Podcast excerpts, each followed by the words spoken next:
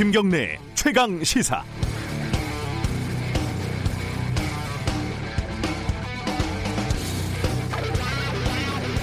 앞으로 일주일에서 열흘이 중요하다라고 했던 그 기간에서 어제 하루가 지났습니다. 하루 사이 200명이 넘는 확진자가 새로 생겼고요. 두 명의 소중한 생명이 세상을 떠났습니다. 그래도 이 정도면 첫날의 결과치고 괜찮은 것인지 오늘은 또 얼마나 많은 확진자와 사망자가 나올지 불안하기만 합니다.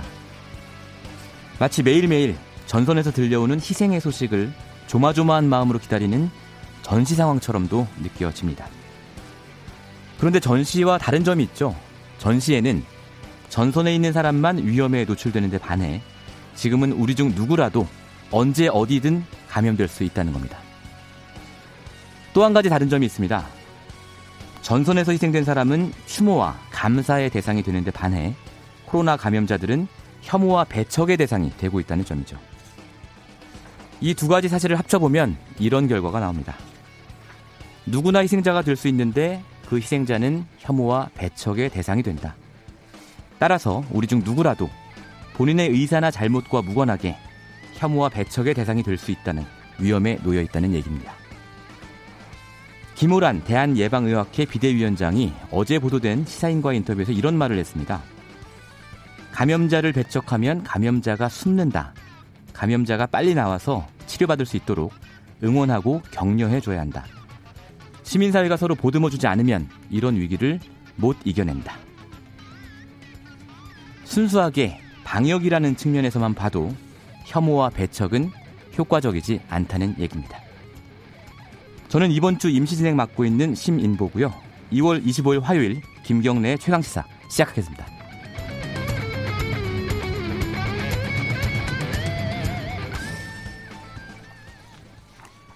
네, 김경래 최강 시사 유튜브 라이브로도 함께하고 있습니다. 문자나 콩으로도 참여하실 수 있는데요. 샵 9730 짧은 문자 50원, 긴 문자 100원. 스마트폰 콩으로 보내시면 무료입니다. 주일뉴스 브리핑 시작하겠습니다. 오늘도 고발뉴스 민동기 기자 나와 있습니다. 안녕하세요. 안녕하십니까. 코로나 확진자가 어제 하루에만 뭐 200명이 넘게 늘었습니다. 231명의 확진자가 나왔는데요. 예. 누적 환자 수가 833명입니다.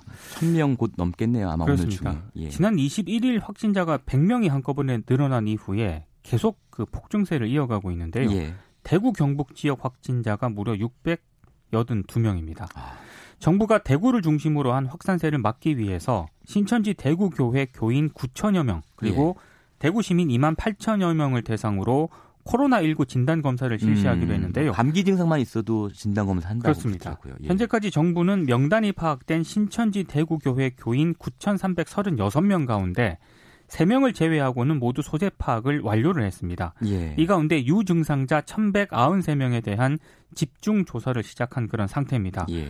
코로나19 확진자 가운데 사망자가 모두 8명으로 늘었는데요. 일곱 번째 사망자와 여덟 번째 사망자 모두 청도 대남병원 입원 환자들입니다. 예. 어제 기준으로 그 위중한 상태의 환자가 2명이고 산소 마스크를 하는 중증 음. 환자는 13명으로 파악이 되고 있습니다. 그러니까 청도 대남병원에서 사망자가 추가로 나올 가능성도 배제할 수 없는 그렇습니다. 예. 코로나19의 파고가 국회까지 덮쳤습니다. 뭐. 내일까지 이제 내일 오전 9시까지요. 예. 본관 의원회관을 일시 폐쇄하기로 했습니다. 그리고 오늘 예정된 국회 본회의도 자동 취소가 됐는데요. 그럼 지금 국회가 텅텅 비어 있는 거네요. 텅텅 비어 있습니다. 예. 그 지난 19일 의원회관에서 토론회가 하나 열렸는데 네. 이 토론회에 하윤수 한국교원단체 총연합회장이 참석을 했습니다. 근데 하 회장이 코로나19 확진 판정을 받았거든요. 음. 당시 행사에는 미래통합당 심재철 원내대표, 네. 곽상도 전희경 의원 등이 또 참석을 했는데 예. 어제 병원에서 진단 검사를 받았고요. 황교안 대표 등 이들과 접촉한 정치인 다수도 역시 검사를 받았습니다. 야, 그럼 이 중에서 딱 한 명이라도 확진자가 나오면 어, 그건 난리가 나는 거죠. 엄청난 일이 벌어지는 엄청난 일이 벌어지는 예, 거고요. 예. 오늘 오전 중으로 검사 결과가 나온다고 합니다. 네. 법원도 코로나19 대응에 나섰는데요. 조재현 법원행정처장은 법원 내부 게시망에 긴급을 요하는 사건을 제외하고는 재판기일을 음. 연기 변경하라고 권고를 했고요. 예. 국립중앙박물관 등 이른바 그 문화체육관광부 산하 24개 문화기관도 순차적으로 긴급 휴관에 들어갑니다. 그리고 서울시는 오늘부터 다음 달 9일까지 2주 동안 시내 모든 어린이집에 대해서 임시 휴원을 결정을 했습니다. 예. 지역 아동센터, 우리 동네 키움센터 등 초등 돌봄 시설도 같은 기간 휴관을 하기로 결정을 했습니다. 다만 그 맞벌이 부부 등을 위해서 서울시는 평소와 같은 수준의 돌봄을 음. 제공한다는 그런 방침입니다. 이런 대책이 정말로 실효성이 있는지는 저희가 이따가 3부에서 또 네. 짚어 집중적으로 짚어볼 겁니다. 네. 고용노동부는요 민간 기업의 시차 출퇴근제 등 유연 근무제와 가족 돌봄 휴가를 적극 활용할 것을 또 권고를 하고 있습니다. 예. 자, 근데 이제 코로나 사태 때문에 사실은 가장 고통받는 사람들은 또 우리 사회의 약자들이다 이런 기사들도 많이 나오고 있어요. 그러니까 특수고용 노동자들 같은 경우에는 예. 안전도 안전인데 생계 위협을 당하고 있습니다. 그렇죠. 그러니까 학습지 교사라든가 방과후 강사, 예. 뭐 택배 기사, 대리운전 기사 등이 대표적인데요. 이들은 근로기준법에 적용을 받지 않기 때문에 휴 없이 음. 수당을 받을 수도 없고 소상공인, 자영업자 지원 대상도 아닙니다. 예. 그리고 전국 학습지 산업 노조에 따르면 예. 코로나19 감염 우려로 수업을 그만두는 회원이 절반 가까이 아하. 되는 사례가 속출을 하고 있고요.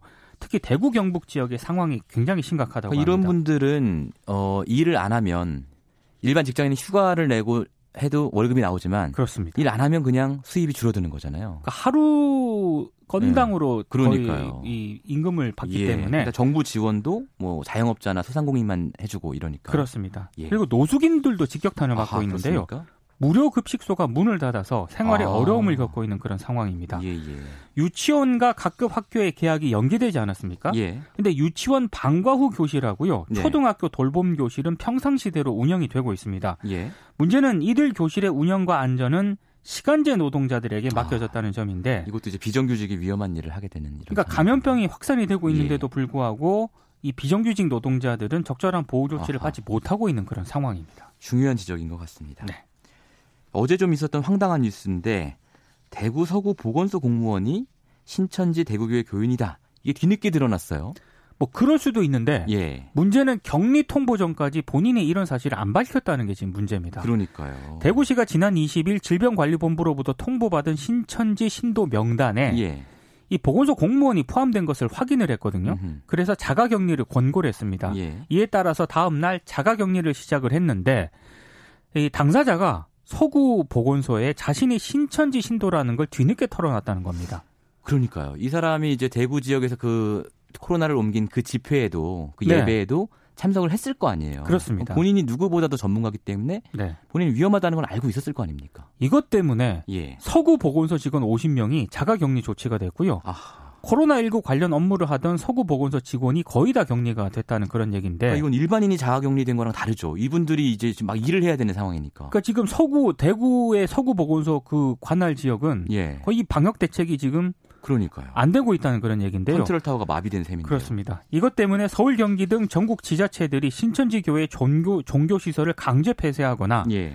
신천지 예배 참석자 가운데 음. 연락 두절자 소재 파악에 나서고 있습니다. 또 그런 사례가 있을 수 있다 이런 생각이군요. 그렇습니다. 예. 강원도 같은 경우에는 지난 16일 신천지 대구교회 예배에 참석한 도내 교인 28명 가운데 예. 연락이 두절된 5명 소재를 파악하기 위해서 경찰에 수사를 의뢰한 상태입니다. 예. 뭐 연락이 두절된 분 중에 방송 들으시는 분들은 좀 스스로 연락을 좀 해주셨으면 좋겠어요. 아 그렇습니다. 이거 정말 예. 심각합니다. 예.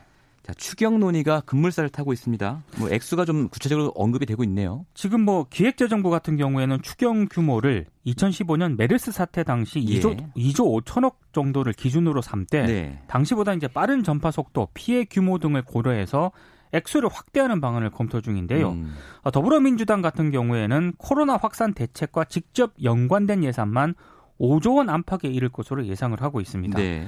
추경 편성이 속도를 낸다면은요. 2월 임시국회 회기안에 추경안이 통과될 가능성이 높은 그런 상황인데요. 빨리 해야죠. 네. 이 2015년 메르스 추경안이 국회에 제출된 지 18일 만에 본회의를 통과했거든요. 네. 이번 2월 임시국회가 다음 달 17일까지로 잡혀 있는데 음. 이건 가급적 빠르게 통과를 시키는 게 예, 좋을 것 같습니다. 네, 맞습니다. 밤사이 전해진 소식인데 한기총 연합회 대표 대표회장이죠 정광훈 목사가 구속이 됐군요. 어, 영장 실질 심사에서 김동현 서울중앙지법 영장 정당 부장 판사가요. 예.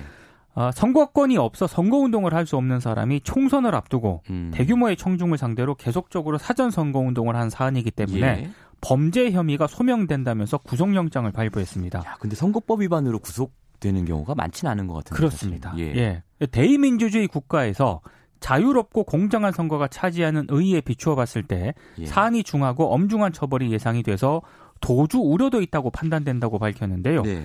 어, 정강훈 회장은 문재인 하야 범국민투쟁본부 총괄 대표 자격으로 여러 집회에서 자유통일당, 기독자유당을 지지해달라 이런 발언을 해서 사전 선거 운동한 혐의로 경찰 수사를 받아왔습니다. 예.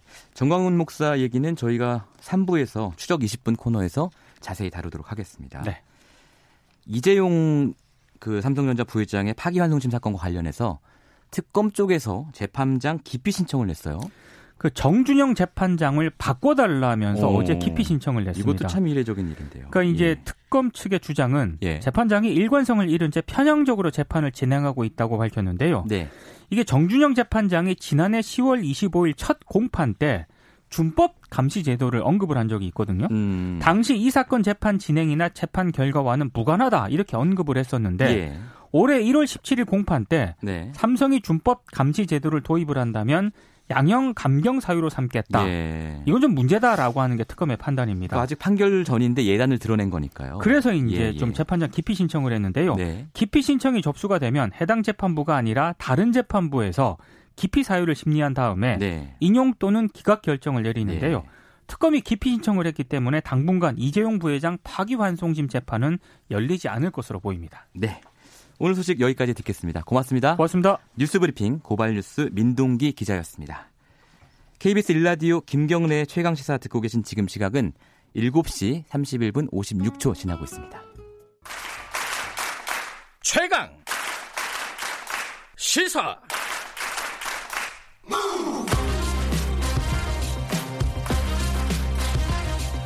지금 여러분께서는 김경래 기자의 최강 시사를 듣고 계십니다. 네, 코로나19 확산세가 시계 제로 상황에 빠져든 게 사실 생각해보면 딱 일주일 전 일입니다. 그때가 언제냐면 신천지 종교모에 참석한 31번째 확진자가 등장한 바로 그날이었습니다. 그리고 지금도 코로나19 확진자의 절반 이상이 신천지 대구교회와 관련된 사람들이죠. 이 신천지가 굉장히 그래서 큰 관심을 받고 있어요. 뭐 좋은 의미에서의 관심은 아니지만 지난 일요일에는 신천지 쪽에서 이제 입장도 밝혔는데 뭐 본인들이 이제 최고의 피해자다 뭐 이런 이런 입장도 밝혔고요. 그래서 저희가 이분을 모셨습니다. 어, 31번 신천지 확진자가 발생했을 당시에 아 이거 위험하다 이렇게 확산 위험을 정확하게 예측한 분입니다. 변상욱 전 CBS 대기자이자 현재 YTN 앵커 스튜디오에 직접 나와주셨습니다. 안녕하세요. 예, 안녕하십니까. 우선 저희가 아까 이제 뉴스 브리핑 시간에도 얘기했지만 예. 그 대구 서구에 음. 이 보건소 직원 이 명단 제출할 때까지는 본인이 신천지 교인 사실 교인이라는 사실 숨겼는데 예. 오랫동안 이걸 취재해 오셨잖아요 신천지를. 예.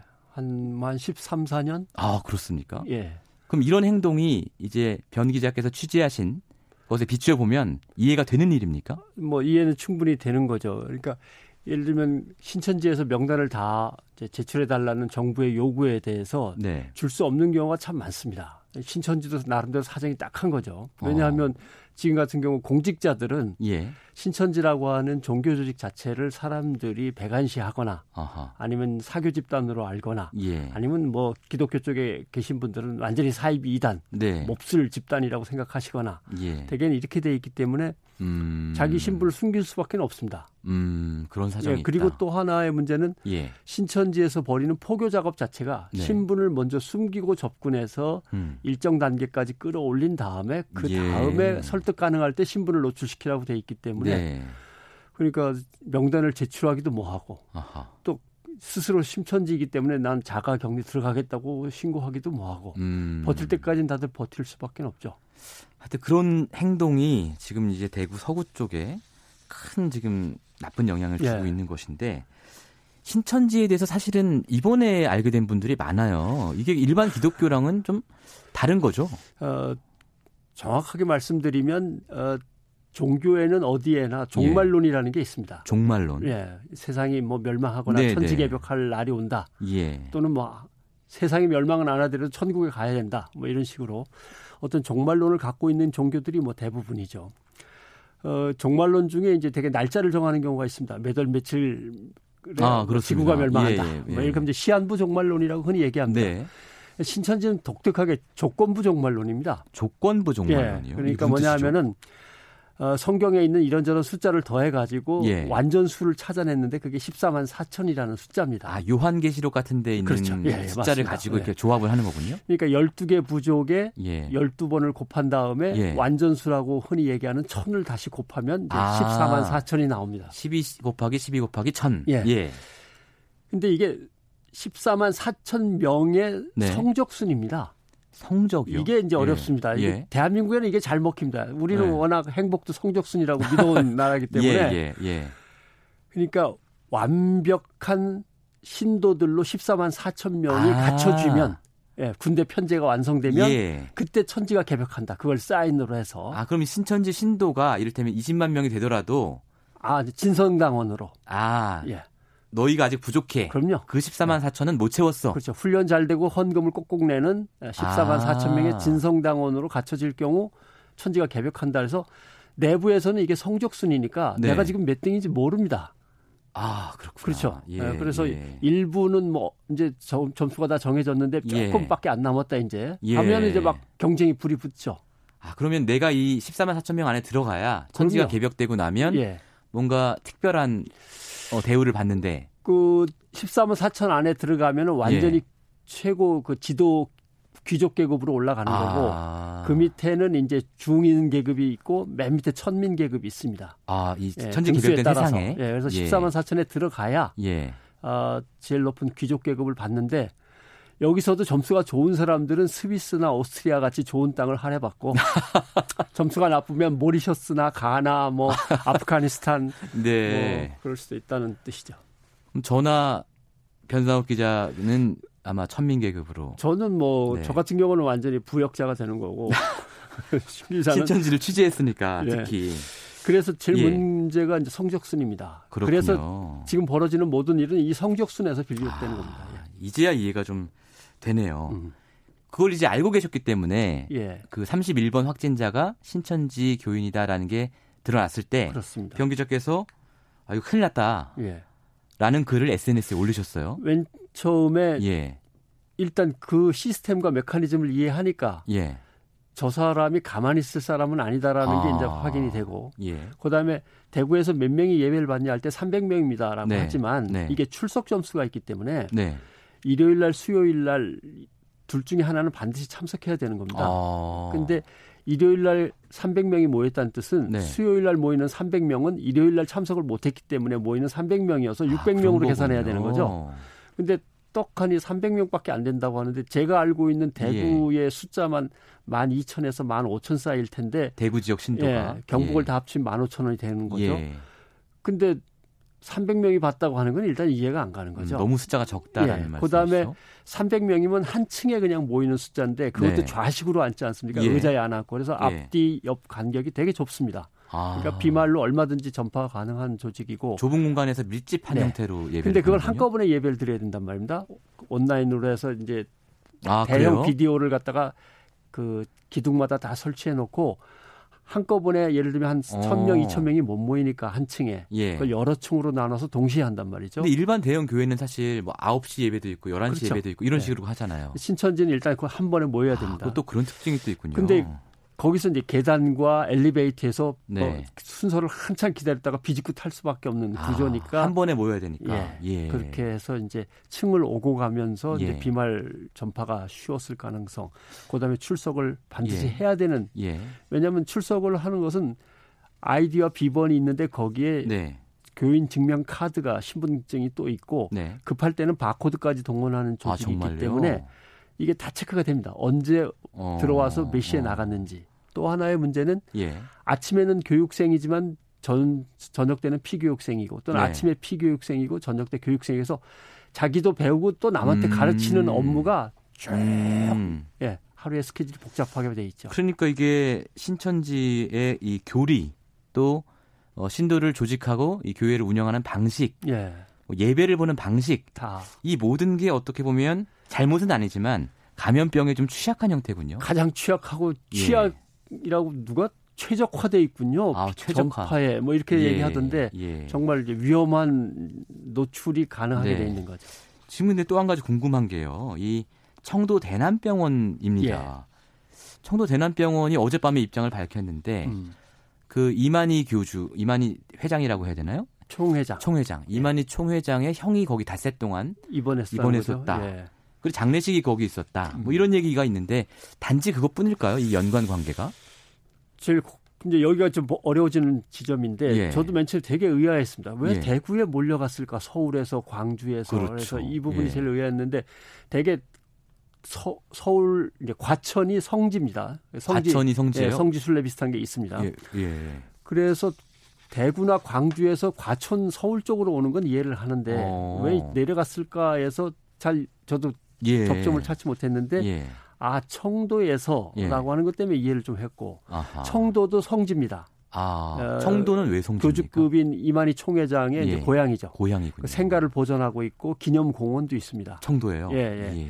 그 교주 분들의 이제 일가 묘도 관리하고 음. 있고 뭐 이런 것들이 있어서 거기가 네. 성지라 신천지 신도가 되면 되게 청도를 한번 갔다 옵니다. 아, 네. 이 교회에 다니는 사람들이 예루살렘 한번 갔다 그렇죠, 오는 그렇죠. 것처럼. 예, 맞습니다. 예. 메카의 이슬람이 뭐 성지순례 아. 하듯이 그런 거랑 비슷한데 예. 그러니까 결국 청도가 성지인데 예. 거기에 살고 있던 총회장의 형이 네. 이제 생명이 이제 다해가면서 위독하다. 그다음에 부고를 받았다. 이렇게 되면은 음.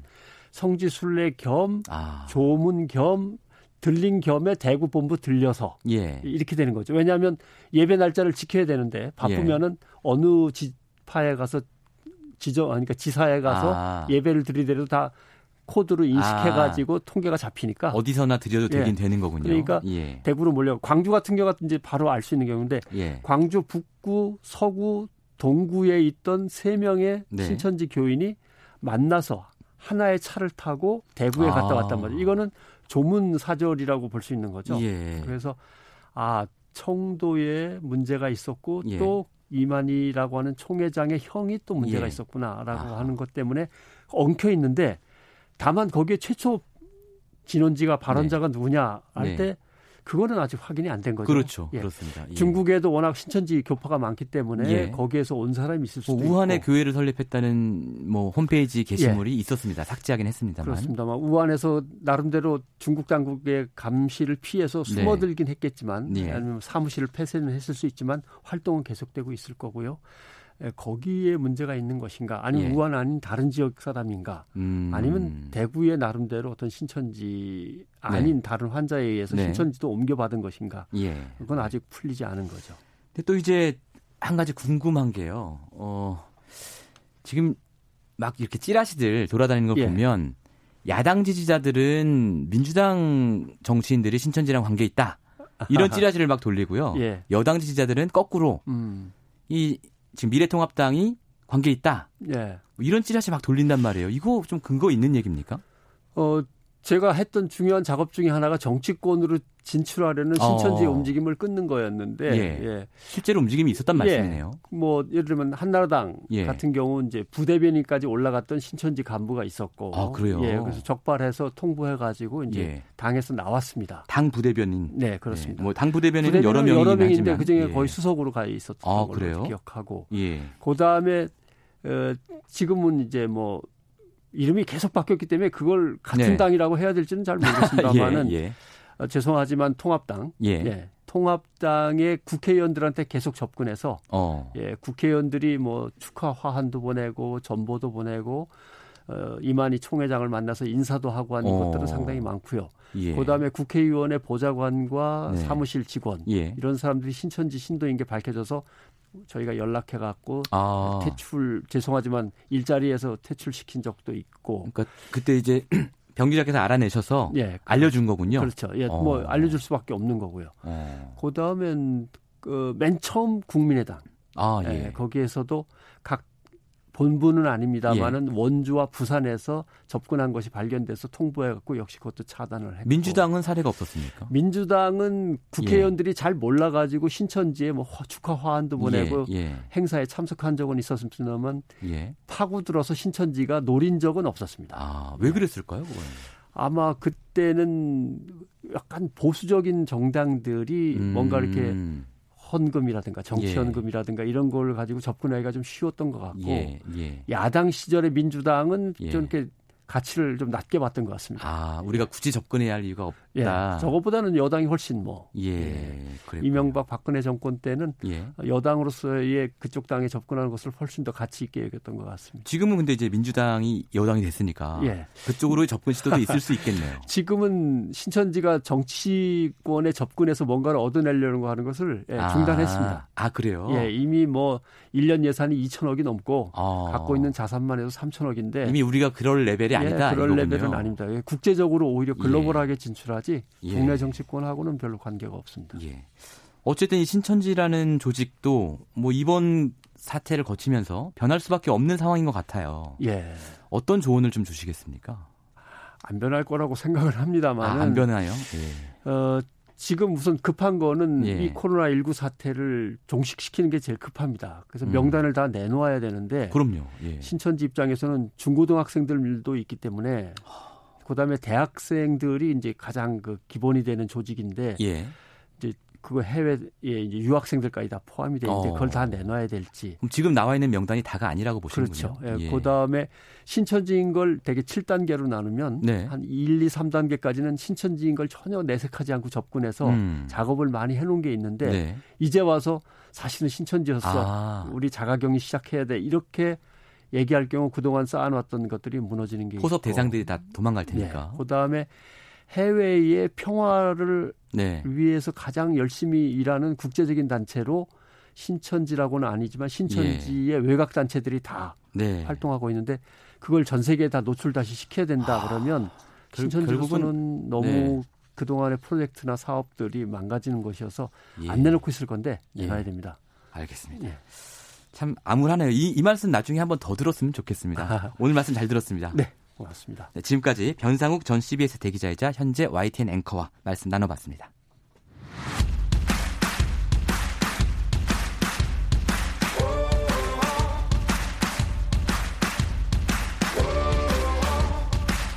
여러분의 아침을 책임집니다.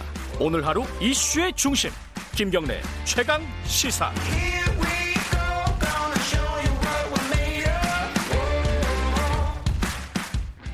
네, 매일매일의 가장 핫한 스포츠 소식 가장 빠르게 전해드리는 최강 스포츠 KBS 스포츠 취재부 박주미 기자 나왔습니다. 안녕하세요. 네, 안녕하세요. 이건 무슨 얘기인가요? 우리나라 복싱 대표팀이 코로나 때문에 네. 도쿄올림픽 예선에도 못 나갈 뻔했다. 그러니까요. 예. 도쿄올림픽 본선행이 걸린 예선에 나가야 되는데 네. 참 우여곡절 끝에 예선을 치르게 됐다는 나가긴 소식입니다. 나가는 겁니까? 네, 네. 나가게 됐는데 네. 그게 참 사연이 많습니다. 원래 도쿄올림픽 아시아 오세아니아 지역 예선이 원래는 이달에 중국 음. 우한에서 개최할 예정이었거든요. 네. 그런데 코로나19 확산이 그좀 네. 네. 그 진원지여서 예. 이게 이번 달 그러니까 다음 달 3일에 네. 요르단으로 요르단이요? 장소를 옮겨서 개최하기로 했어요. 네. 그런데 요르단 정부가 그제였죠. 한국인 입국을 금지하는 아, 그렇습니다. 맞아요. 네. 예. 조치를 내리면서 우리 예. 복싱 대표팀도 대회에 출전하기 위해서 거기를 가야 되는데 예. 입국이 금지가 되면 대회 출전을 자체를 못 하게 되고 오. 그러면 예선을 치를 수 없게 되잖아요. 그러네요. 우한 피해서 요르단 갔는데 요르단은 그렇죠. 한국인 입국 금지. 그렇죠. 예. 그래서 요르단 대회 조직위가 정부가 이렇게 한국인 입국 금지 조치를 내렸는데 음. 어떻게 할 거냐, 너네 네. 어떻게 할 거야 이러면서 대한체육회와 복싱협회에다가 이제 오히려 어. 정보를 알려왔습니다. 그랬군요. 그래서 우리 대표팀이 네. 이제 발에 네. 발이 좀 마음이 급하, 급하게 네, 발등에 불이 떨어졌어요. 그쵸? 발등에 불이 예. 떨어지면서 마음이 좀 급해지게 된 거죠. 예. 그래서 긴급 논의를 했고 다행히 요르단 정부와 조건부 입국을 허가받았습니다. 음, 다행이네요. 네. 그러니까 한국 의료기관에서 코로나 19 검사를 받고 네. 문제 없다 음성 평, 어, 결과를 받고 오면 네. 그 의료기관의 판단, 결과서를 갖고 오면은 입국을 한시적으로 허용해 주겠다. 네. 그래서 그랬군요. 이제 입국을 하게 됐는데 할 수 있게 됐는데 예. 그럼에도 불구하고 도착해서 문제가 생기면 14일 네. 정도 격리 조치를 할 수 있다라고 음. 해서 만약 조치를 하면은 시합은 어떻게 되는 거예요? 그러니까 마냥 안심할 예. 수는 없어서 이게 예. 참 안타까운 일입니다. 다행히 음. 우리 선수단 어제 어, 검사를 했거든요. 오늘 네. 검사 결과 네. 나오니까 네. 음성 판정을 받으면 예정대로 내일 출국할 수 있게 됩니다. 예. 전원 음성이기를 네. 기원하겠습니다. 많은 분들이 궁금해하세요. 이 도쿄 올림픽 이제 네. 얼마 안 남았는데 네. 열릴 수 있을까요? 이게 도무지 사태가 진정되지 않으니까 네. 도쿄올림픽을 준비하는 선수도 그렇고 나라 차원에서도 그렇고 저희 취재진도 이거 가야 되나 음, 말아야 그러네요. 되나 이게 고민이 예. 많은데요, 사실. 네. 지금 막 예약하고 그래야 될 거 아닙니까? 그러니까요. 예. 근데 각국 나라 NOC 차원에서도 만약에 불참을 선언하게 되면 네. 참가국이 줄어들어서 대회 개최가 사실 정상적으로 그렇죠. 치러지기도 예. 어렵다는 판단도 예. 있거든요. 그럼에도 불구하고 국제올림픽위원회 IOC와 일본 정부는 여전히 취소 계획 은 없다. 아. 예정대로 치러진다는 입장입니다. 그렇군요. 역사적으로 전쟁으로 올림픽이 취소되거나 네. 어, 개최지가 변경된 적은 예. 있는데 전쟁 때 네. 예. 질병 사태로 취소된 적은 한 번도 없었어요. 그렇군요. 올림픽 개최 취소 혹은 네. 연기는 네. IOC의 권한 혹은 그리고 그 개최 도시 개최국에서 음. 우리 못 하겠다 이렇게 음. 요청을 하는 경우는 있는데 음. IOC도 현재는 어 일본 정부가 잘 예. 대처를 하고 있다. 있다. 문제 없을 것 같고 잘 네. 치러질 것 같다고 판단을 하고 있기 때문에 네.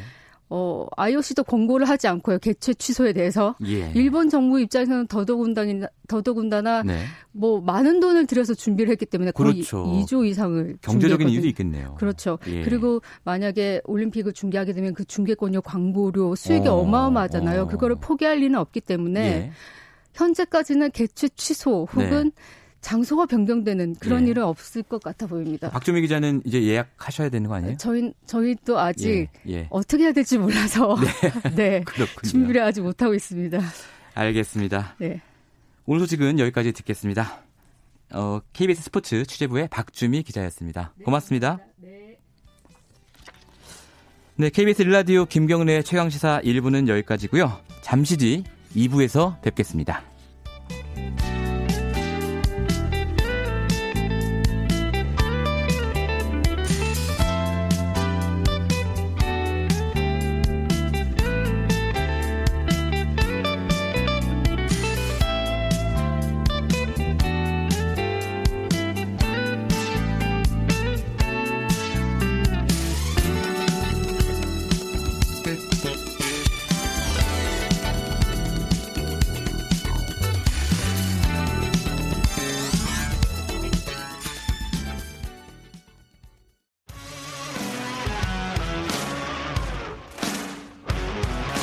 탐사보도 전문 기자 김경래 최강 시사.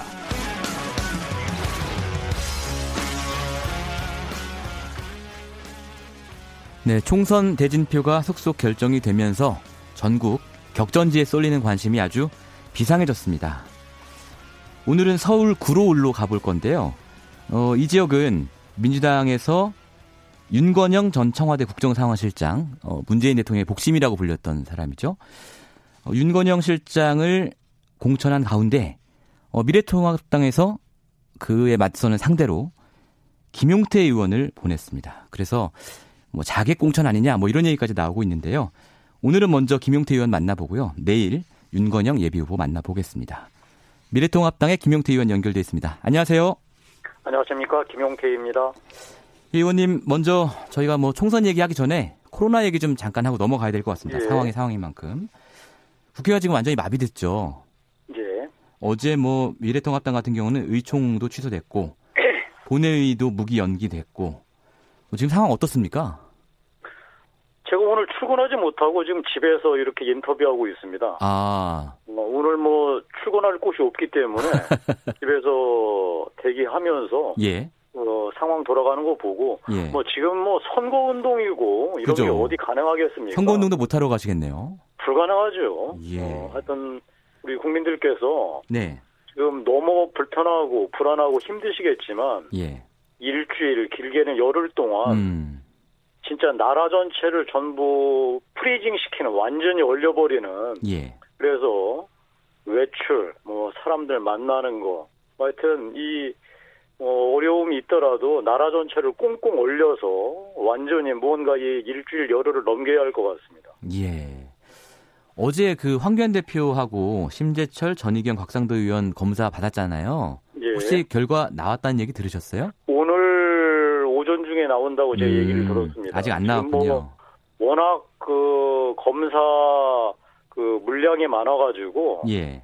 그뭐 바로바로 나오지는 못하는 걸로 알고 있습니다. 그래서 예. 어, 오늘 오전 늦으면 뭐 오후에나 결과가 나온다고 들었습니다. 예, 뭐 그런 일이 있어서는 안 되겠지만 의원 중에 뭐 확진자가 나온다 이러면 정말로 이제 국회가 마비될 수 있는 상황인데 예. 그런 일이 없기를 바라고요. 예. 이런 얘기가 있습니다. 지금 총선이 얼마 안 남았기 때문에 이 코로나 사태가 그러면 총선 연기해야 되는 거 아니냐? 뭐 이런 의견도 일각에서 나오고 있는데 어떻게 보십니까? 자, 앞으로 이제 사태 추이가 어떻게 되는지를 봐야 되겠죠. 예. 어, 아까 말씀드린 대로 향후 일주일에서 열흘 이것이 그야말로 전국적 팬데믹으로 가서 음. 그야말로 이제 속수무책 상황이고 치료 외에는 방법이 없는 상황이다. 예. 다시 말씀드리면 지금은 아직도 전국적 확산을 막기 위해서 예. 총력 투구할 때인데 예. 그러니까 그 단계까지 앞으로 이제 일주일에 음. 열흘이 가장 중요할 텐데요. 네. 어 그거에 성공을 해낸다면 예. 이제 국민들 전부 다 일상생활로 돌아가시고 예. 정치도 이 코로나 사태 음. 이 사후 대응 하고 이제 정치 일정을 짜야 되겠죠. 그런데 일주일에서 열흘 사이에 이것이 실패해서 그야말로 네. 전국이 완전히 그 이제 방역은 고사하고 치료에 집중하는 상황이라면 그때는 뭐 총선 연기를 포함해서 음. 모든 것을 다시 재검토할 수도 있을 것 같습니다. 그러니까 일주일이나 열흘 뒤에 한번 판단을 다시 해보자 이런 말씀이시고요. 예, 뭐 앞으로 일주일 열흘이 정말 예. 대한민국이 이 코로나 사태를 어, 떻게 맞이할지 뭐, 뭐 시금석이 될 것 같습니다. 예. 이야기를 좀 넓혀서요. 이 예. 정부의 코로나 방역 대응 지금까지 어떻게 평가하고 계세요? 국민 안전하고 경제 두 마리 토끼 네. 잡다가 다 놓쳤죠. 둘다 뭐 놓쳤다. 사실 제가 여기에서 강력하게 비판하고 예. 송포할 생각도 있지만 그러지 않겠습니다. 지금은 예. 뭐 정부의 그간의 여러 가지 실책에 대해서 음. 그 하나하나 집어서 아프게 꼬집는 것보다는 예. 앞으로 일주일 열흘을 어떻게 해 나갈 것이냐. 저는 그래서 정부가 심각 단계로 올렸고 총력 투구하기로 했고 예. 국무총리도 대구 내려가서 지금 현장 지휘한다고 하니까 음. 일단 정부 하는 거 믿고서 예. 우리 국민들께서도 경각심 가지시고 아까 말씀드린 대로 네. 힘들고 두렵지만 일주일에서 열흘은 나라 전체를 꽁꽁 얼린다라는 음. 각오로 국민들도 임해야 할 것 같습니다. 야, 야당 정치인한테선 참 듣기 어려운 말씀이었어요. 지금 뭐 이 상황이 예. 가장 중요한 게 국민 불안이고 예. 정말 뭐 얼마나 경제적으로 힘드시겠어요. 그런데 앞으로 일주일에서 열흘은 네. 그걸 지금 따질 계제가 아닙니다. 알겠습니다. 어, 예. 이제 미래통합당에서는 사태 초기에 중국인 입국 전면 금지를 주장해 왔는데 예. 지금도 여전히 이 주장은 유효하다고 보십니까? 중국에서 우리나라 국민 입국을 막고 있는 판에 지금 그게 무슨 뭐 실효성 있는 조치겠습니까?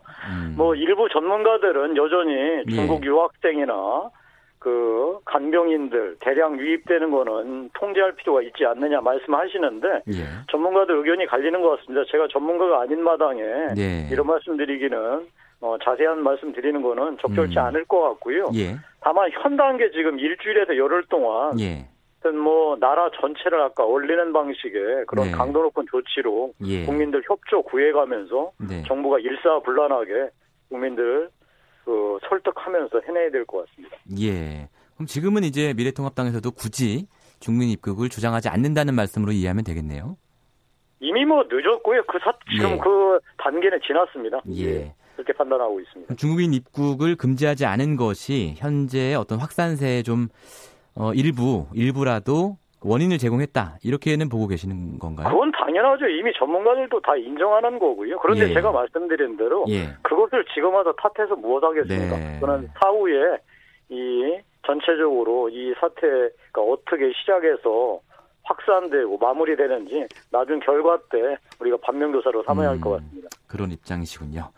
네. 뭐 당장 이제 국회에서 할 수 있는 일은 추경 편성입니다. 물론 편성은 이제 정부에서 하는 거지만 어 미래통합당은 추경에 대해서는 어떤 입장 갖고 계십니까, 지금? 해야죠, 100번.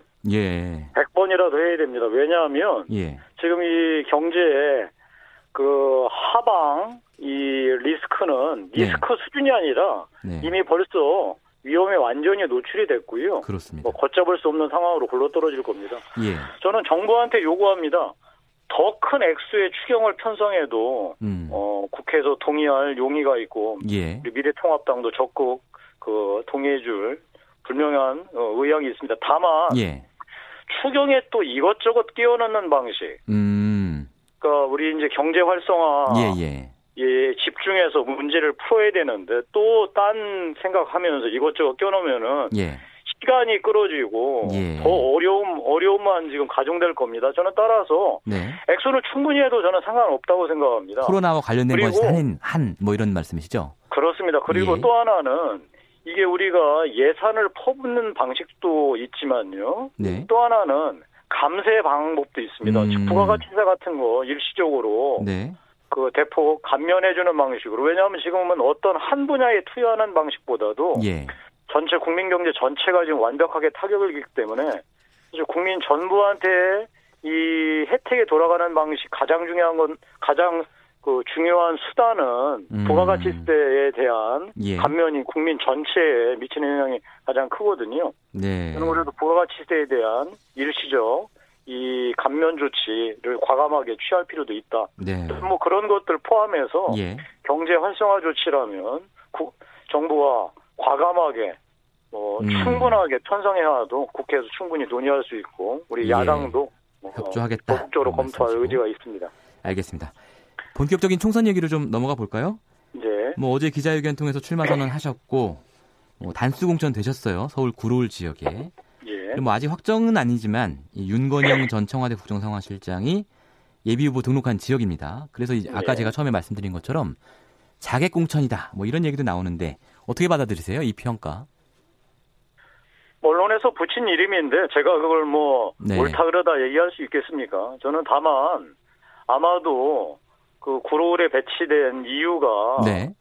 그 윤건영 그 전 실장 때문에 배치된 건 뭐 분명한 사실이고요. 음. 어 제가 당 사무총장을 지냈던 사람으로서 예. 문재인 대통령 지난 2년 반 동안에 경제 안보 여러 가지 국정 네. 그 성과에 대해서 네. 김용태 사무총장이 가서 음. 그 문재인 정부 국정 운영의 실무 총책이었던 윤건영 예. 전 실장하고 맞붙어서 음. 국민의 심판, 구로의 심판을 받아봐라 이런 뜻으로 받아들이고 있습니다. 예. 그러니까 문재인 정부 3년의 어떤 예. 평가 성격을 이번 선거에 부여하겠다 이런 말씀이시군요.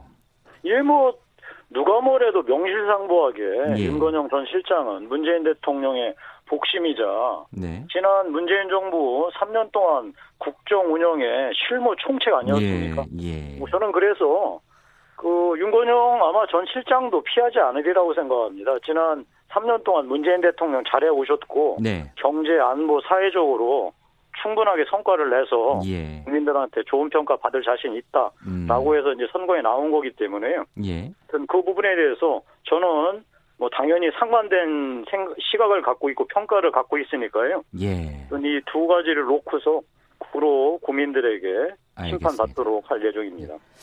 이제 총선은 사실은 공중전보다도 이제 지상전이 중요한 선거지 않습니까? 근데 이제 네. 서울 구로울 같은 경우는 박영선 중소벤처기업부 장관이 3선을 지낸 곳이고 뭐 미래통합당 입장에서는 일종의 험지다라고 평가할 수 있는 곳이기도 해요.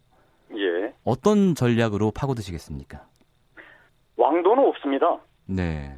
아까 말씀드린 대로 선거의 기본적인 구도 아 죄송합니다. 선거의 기본적인 전략은 구로 주민들께서 지난 3년 동안 문재인 정권 그 겪으면서 예. 어떻게 평가하시는지 특히나 그 문재인 정부의 국정 운영 실무 총책이었던 윤건영 전 실장이기 때문에요. 예. 그 점을 제가 계속해서 그, 그 국민 여, 국민들께 여쭐 거고요. 예. 그리고 국민들도 잘 평가해 주시라고 봅니다. 그리고 예. 제가 지금 박영선 의원에 도전하는 게 아니고 네. 윤건영 전 실장과 상대하는 것이고 예. 윤건영 실장은 구로 의뢰서 전화 마찬가지로 똑같이 음. 다 신인입니다. 음. 따라서 결국은 제 경우에는 윤건영 전 실장에 대한 평가라기보다는 문재인 대통령에 네. 대한 네. 평가를 구로 주민들한테 구할 것이고 예. 윤건영 전 실장하고는 네. 그러면 앞으로 구로를 어떻게 발전시킬 것이냐 음. 그것은 뭐 둘 다 다그 그 구로에서는 신인이기 때문에 예. 누가 더 어떤 비전을 갖고 실천해낼 수 있을 역량을 갖고 있겠느냐 예. 그거를 비교 평가받도록 할 그런 뭐 알겠습니다. 전략을 사용할 생각입니다. 뭐 지상전에서는 대등할 것으로 예상되니 여전히 공중전의 우위를 밀어붙이겠다. 뭐 이런 말씀이신 걸로 이해가 되고요. 한 말씀 제가 뭐 예. 사실 인터뷰에서 이런 말씀 안 드리는데 네. 지상전에서 대등하리라고 생각하지는 않습니다. 이, 이 부분에 대해서는 네. 제가 네. 양보하고 싶지 않고요. 아, 이길 거라고 보시는군요. 삼선 의원, 예. 의원이고 예. 어, 아, 다른 그렇죠. 지역에서 여러 가지 예. 지역 사업 성공 사례가 있으니까 예. 검증된 프로페셔널이라는 거 알겠습니다. 분명히 내일 이 예. 부분은 저희가 윤건영 실장 나오면 동의하시는지 한번 여쭙도록 하고요. 예. 어, 이게 정권 중반 넘어서 치러지는 총선이라서 정권 심판의 성격 말씀하신 것처럼 있을 수밖에 없어요. 그런데 보수 야당이 또 야당으로서 그동안 혁신의 노력을 했느냐 이런 지적의 소리도 있거든요. 지난주에 네. 윤여준 전 장관께서 저희 프로그램 출연하셨는데 미래통합당이 일단은 반문재인이라는 기치를 걸고 뭉쳤지만 그것만 갖고 국민들에게 폭넓은 지지를 받기는 쉽지 않을 것이다. 이런 지적하셨거든요. 네. 어떻게 받아들이세요? 이 보수가 예. 자기 혁신과 통합 없이 문재인 정권 심판해달라는 거 염치 없는 짓입니다. 그리고 할 수도 없는 노릇이고 국민들께서 그렇게 안 해주셨을 겁니다. 예. 자, 그래서 제가 계속해서 뭐 끊임없이 주장했던 게 문재인 정부 잘못하지만 이 보수하는 거 보면 더 네. 화나고 짜증난다라는 국민들 많기 때문에 예. 이 보수가 스스로 혁신하고 통합하지 음. 않고서는 총선 무망하다 네. 그런 얘기를 계속했습니다.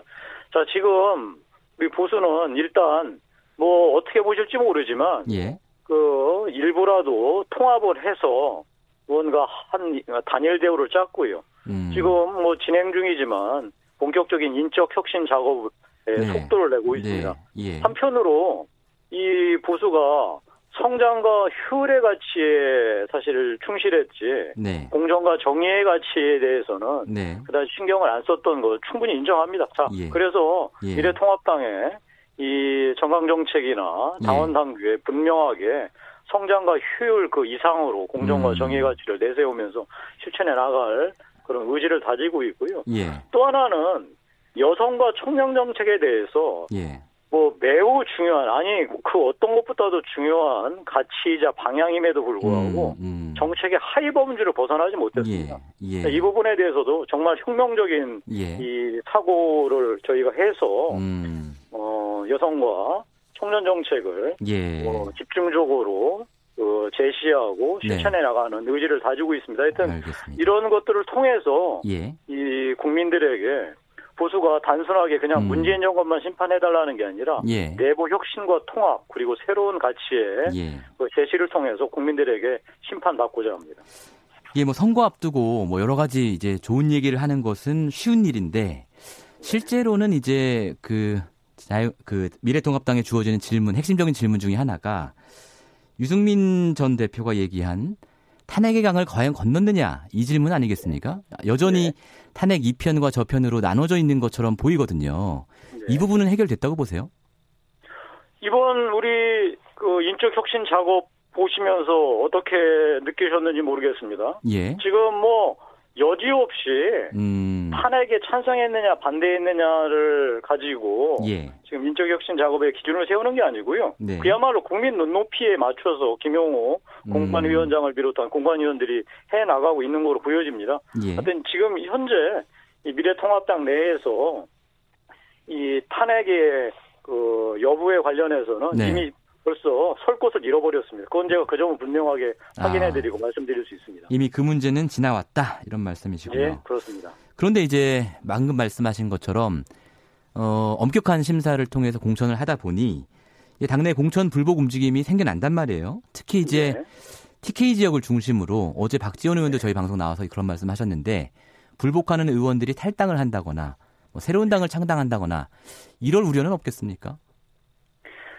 박지원 의원님이 예상이십니까? 바람이십니까? 어, 제가 그렇게 여쭤봤는데요. 본인의 네. 바람도 섞여 있다. 이렇게 답하셨습니다. 예, 뭐, 경쟁하는, 뭐, 상대 당이니까. 예. 뭐, 제 보기에는 전망이 아니라 아주 예. 뭐, 불감청연 좀 고소원 원하시는 것 같습니다. 예. 자, 뭐, 어느 정당에서도 공천 관련해서 예. 불복하고 갈등을 일으키는 건 뭐, 통상 있었던 일입니다. 예. 근데 그 현재 우리 김용호 공관위원장을 비롯한 공관위가 지금 하고 있는 인적 혁신 작업 기본적으로 어 이게 개파 중심이나 어떤 정치적 그 이해관계에 따라서 하고 있는 게 아니라 예. 철두철미하게 국민 눈높이 여기서 국민 음. 눈높이는 무슨 말씀이냐면 예.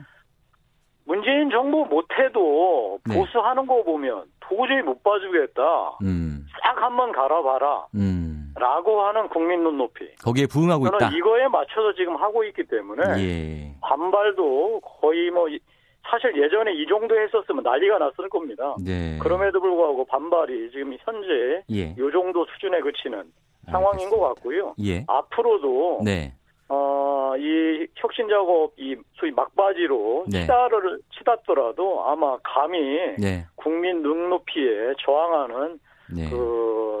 그 정치인들이 나오기는 쉽지 음. 않을 거라고 예상합니다. 하여튼 뭐, 뭐 저희로서는 예. 국민들께서 요구하신 게 문재인 정부 못하는데 이 보수하는 거 더 못하기 때문에 싹 바꾸라라고 네. 하는 그 말씀 따라서 끝까지 인적 혁신 작업 완수해 내리라고 생각하고 그렇게 다짐드립니다. 예, 오늘 뭐 말씀 더 듣고 싶은데 시간 관계상 여기까지 들어야 될 것 같습니다.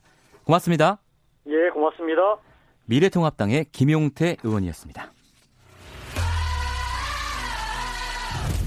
공정하고 깊이 있게. 오늘 하루 이슈의 중심.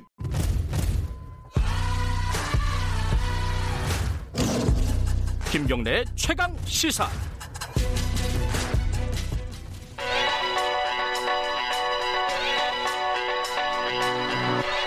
최강 시사 국범근의 눈.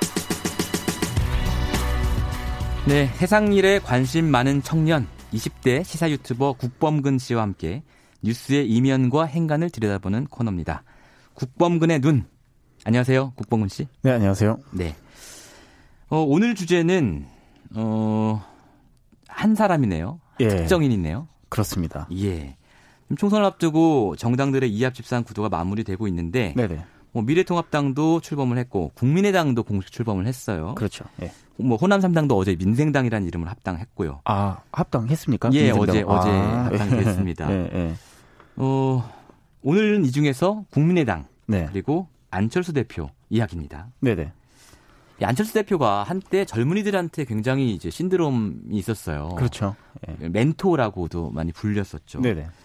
국방부 씨께서는 그때 어떻게 안철수 씨 많이 좋아하셨습니까? 저 고등학생 때 좋아했습니다. 아, 고등학생 때요, 그게? 고등학교 예. 1학년이었나 그때가 2012년이었는데 네. 그때 그쵸 그분 힐링 캠프 나오시고 예 맞습니다. 어 인기 되게 좋았잖아요. 그리고 예. 대선 출마 딱 하면서 그 인기가 네. 완전 폭발적으로 이제 딱 올라갔는데 네. 네. 그때 저도 거의 음. 그 그쵸 우리 동네 팬클럽 회장 수준으로 아 정말요 좋아했었죠. 아, 네, 푹 예, 빠지셨네요. 예, 예, 예. 그렇게 푹 빠지셨던 이유가 뭐예요? 결국 되게 참신했으니까 그런 것 같아요. 참신했다. 예, 참신하다는 음. 게 네. 어, 그분이 굉장히 성공한 기업인인데도 불구하고 네. 어, 굉장히 착, 착한 모습을 이제 보이는 음. 몇안 되는 사람이었었고요. 음. 그리고 어, 하신 말씀이나 이런 것들도 네. 되게 조곤조곤하고 또 좋은 얘기들, 착한 얘기들 많이 하시고, 네. 그러니까 우리가 흔히 그렇게 뭐 수천억 원대 자산가에게서 비, 네. 그 기대할 수 없었던 모습들을 이렇게 네. 보여주시고, 음. 또 그분이 어떤 현실 참여에 대한 의지를 가지고 정치를 또 하겠다고 네. 이제 딱 나섰으니까 네. 새 정치 하겠다 그 말이 예. 그 무게감이 확 음. 그렇게 무겁게 다가왔던 거죠. 예. 지금 말씀에 키워드를 뽑아보면 예. 착한 성공 예. 그리고 참신함 예. 이 부분이네요. 그렇죠. 예. 그리고 어떻게 보면 그 2011년에 서울시장 선거 때 네. 본인의 지지율이 더 높았음에도 불구하고 네네. 이 현재 박원순 시장 당시 후보한테 양보를 하는 모습을 보였단 말이에요. 그러니까요. 네. 정치에서 사실 보기 힘든 장면이었거든요. 네. 뭐제 생각에는 이때가 어떻게 보면 정치인 안철수의 가장 절정이 아니었나 그렇죠. 싶은 생각도 드는데 뭐 그뒤 행보를 보면 그렇죠 리즈 시절이라고 하죠. 아, 리즈 시절이요. 예, 예, 예. 그때 기대감이 엄청 크셨죠. 그때 제가 예. 거의 팬클럽 회장이었다니까요. 그때 그러니까, 예. 예. 그분 점점점 나오는... 팬심이 자라났고요. 예, 예. 예. 아마 절 그 대선 출마하고 그때가 음. 가장 절정이었던 것 같고요. 네. 근데 이게 그 그래프로 치면 그때 네. 이제 딱 최고점을 딱 찍었다가 음. 서서히 서서히 서서히 서서히 음. 내려오는 그런 모양 모양새로 제 예. 지지도가 이렇게 좀 그랬군요. 낮아졌죠. 예. 아마 다른 청년들도 뭐 비슷할 것 같은데요. 아마, 사람 따라 다르지만 예, 아마 패턴이 예. 그 크게 다르지 않을 거라고 네. 봅니다. 저는. 예. 그러면 서서히 서서히 서서히 내려왔다라고 네. 하셨는데 그 계기는 뭐였습니까? 어, 개인적으로는 그때였습니다. 그러니까 이제 국민의당 그러니까 네. 예, 헷갈리는데 지금도 국민의당이고 그렇죠. 국민의당. 2020년 국민의당이 아니라 2016년 국민의당 예. 만드신다고 예. 했을 때 네. 그러니까 제가 그분을 좋아했었던 모습 음. 그 이, 이유는 어, 기존에 있었던, 기존의 어떤 정치인들이나 예. 기존의 기업인들과는 다른 어떤 참신한 모습, 음. 그리고, 어, 착한 모습, 이런 것들을 네. 기대했기 때문에 제가 그분을 많이 지지를 했었던 건데, 예. 어느 순간부터 그분의 하신 말투나 뭐 음. 언행 혹은 뭐 표정 이런 것들이 어, 너무 정치인스럽다. 그러니까 음. 그동안 내가 봐왔던 정치인들보다도 더 정치 정치인스러운 모습. 아, 기성 정치인과 다를 바가 그렇죠. 없다. 다를 예. 바가 아니라 오히려 더 어. 기성 정치인의 어떤 어, 부정적인 예. 측면을 너무 빠르게 배워버린 예. 것 같은 그런 느낌이 막 들더라고요. 그러니까 어, 어 물론 그분의 행보에 예. 대해서 제가 지지하고 말고를 떠나가지고. 네. 하시는 이제 말투나 이런 게 굉장히 어, 좀 말투 그렇죠 네. 거칠어지고 과격해지고 음. 게다가 이게 행보도 네. 당 깨고 나오고 당 깨고 나오고 네. 당 깨고 나오고 이걸 여러 번 하셨단 말이에요. 아. 그런 과정 속에서 이분이 말씀하시는 그 예. 이른바 새 정치라고 하는 네. 것에 대한 기대감이 음. 확 저는 식었던 것 같아요. 예. 이제 당 깨고 나온 것을 부정적으로 평가하셨지만 네네. 그 자체가 어떻게 보면 본인이 기성 정당 체제에서는 원하는 새 정치를 못해서 그래서 음, 나온 예. 거다. 뭐 이렇게 볼 수도 있는 거 아닙니까? 근데 제가 예. 그 원래 그 제일 무서운 사람이 네. 팬이었다가 이제 이른바 탈덕한 사람들. 네, 탈덕해서 안티가 그쵸? 된 사람들. 원래 네. 안티였던 사람들은 원래 별로 안 좋아하는 사람들이니까 음. 별로 무서울 게 없어요. 근데 네. 팬이었던 사람들이 안티로 돌아서게 되면 예. 그 사람을 잘 알기 때문에 더 어. 무서워지는 거거든요. 그러니까 어. 저는 예. 아 그렇습니다. 그러니까 그분의 행보를 이렇게 쫙 보면 예, 예. 그분이 처음에 새정치라고 얘기를 하고서 딱 나왔을 때 네. 그때의 새정치의 컨텐츠가 뭐냐 이렇게 물어봤을 음. 때 명확하게 별로 뭐 답변하신 음. 게 없어요. 그냥 새정치는 기성 정치를 뭐 음. 이기는 겁니다. 이렇게만 음. 말씀을 하셨지. 근데 점점 이제 시간이 지나고 지나고 하다 보니까 그 사이에 뭐 양당제를 극복하겠다는 명분이 네. 그 사이에 이제 끼게 되고 네. 그러니까 그분이 처음부터 일관되게 양당제를 극복해야 된다라고 주장을 하신 게 아니고 음. 어쩌다 보니까 그 논리가 사후적으로 만들어진 느낌이 네. 강하다는 거죠. 왜냐하면 네. 정당 만들고 네. 민주당이랑 합당하셔가지고 거대 정당의 대표도 한번 되신 분 예. 아닙니까? 예. 그러니까 이분이 그동안 말씀하셨던 새 정치라는 것이 과연 네. 실체가 있는 것인가? 이건 10년 내내 들어왔던 얘기잖아요, 음, 사실은. 음, 음. 그리고 10년쯤 됐으면 이제 새 정치라는 말도 쓸 수 없는 상황이 되었고 아, 이미 그렇죠. 이미 낡아서 예, 예, 자기 정치를 보여줘야 되는데 네. 과연 그 컨텐츠가 있는가 남아 있는가 하는 음. 생각이 이분을 보면 계속 들죠. 예. 결국 지적하시는 문제는 네. 이 새정치라는 구호 뒤에 예. 어떤 컨텐츠가 있었느냐. 그렇죠. 이것을 네. 묻고 계신 거네요. 네네. 예. 그러니까 새롭다는 건 그냥 네. 그 자체만으로 좋은 게 될 수는 없다고 생각하거든요. 네. 그러니까 옛날 것이라고 하더라도 좋은 게 있을 수 있고 음. 또 새로운 것이라고 해서 마냥 좋기만 한가? 음. 그건 저는 아니라고 봅니다. 네. 새로운 게 좋으려면 네. 말씀하신 그대로 그 새로운 것 안에 자기만의 어떤 참신한 콘텐츠, 음. 좋은 콘텐츠가 담겨 있어야 하는데 예. 국민들은 이 사람이 새로운 거 아닌가에 대해서 따져 묻는다기보다는 음. 이 사람한테 지금 있는 컨텐츠가 뭔가 음, 그래서 우리 삶을 어떻게 그쵸? 나아지게 할 거냐 컨텐츠가 뭐, 예. 남아 있는가 아니면 예. 애초에 있기는 했었나 음. 이런 질문을 계속 던지는 것이라고 생각을 합니다. 근데 이제 안철수 대표 입장에서 항변을 좀 해보면 네네. 어, 새 정치하려고 딱 들어와 봤는데 네. 정치판에 네. 들어와 보니까 우리 정치판에서 양당제가 제일 큰 문제더라. 네. 그래서 내가 그 양당제를 깨기로 정치판에 들어와서 생각이 들었다. 그래서 그걸 나의 정치적인 목표로 삼았는데 뭐가 문제냐? 이렇게 물어볼 수 있잖아요. 뭐 양당제를 깨긴 깼죠. 근데 음. 그 뒤에 그 네. 보였던 행보 예. 혹은 그리고 그분이 소속돼 있던 그 정당이 얼만큼 그 제3당으로서의 한 축으로서의 역할을 음. 제대로 했는가 보면 음. 결국에 예. 그 지금 국민의당 만드셨다가 바른미래당 했다가 또 국민의당으로 또 도로 돌아가고 이렇게 네. 어좀 원 뭐랄까 그좀 그 혼란스러운 행보를 보이셨잖아요. 예. 이런 것들을 보면 예. 애초에 그 기반이 탄탄하지 않은 준비가 덜 된 그런 아. 행보였다고 저는 평가를 하고 있고 그리고 네. 두 번째로는 예. 그러니까 이런 거거든요. 그러니까 애초에 그런 컨텐츠가 있긴 있었나 하는 그런 음. 질문을 지금 던지고 있는 거거든요. 그러니까 음. 양당제를 한번 깨자. 네. 여기까지는 뭐 제가 예. 어 그건 정말 대단한 일이라고 생각을 할 수 있겠습니다만은 네. 그럼 양당제 깨면 뭐 할 거냐 음. 이거거든요. 음. 양당제 깨고 나서 그 안에 어떤 컨텐츠를 집어넣을 거냐 하면은 음. 글쎄요, 저는 좀 사실 그, 아리송해진 대목. 그 질문에 네. 대해서는 네. 어 안철수 대표가 그동안 해왔던 이야기들이 약간 네. 기존의 보수 정당하고 거의 닮아 있었던 모습은 좀 있긴 있습니다. 예. 예. 자 그러면 마지막으로 이제 안철수 대표에게 네. 20대 유튜브로서 하고 싶은 말이 있다면 한번 해주세요. 저는 좀 안타까워요, 진짜로. 음. 그러니까 아, 그러니까 한때 좋아했던 사람이니까. 네.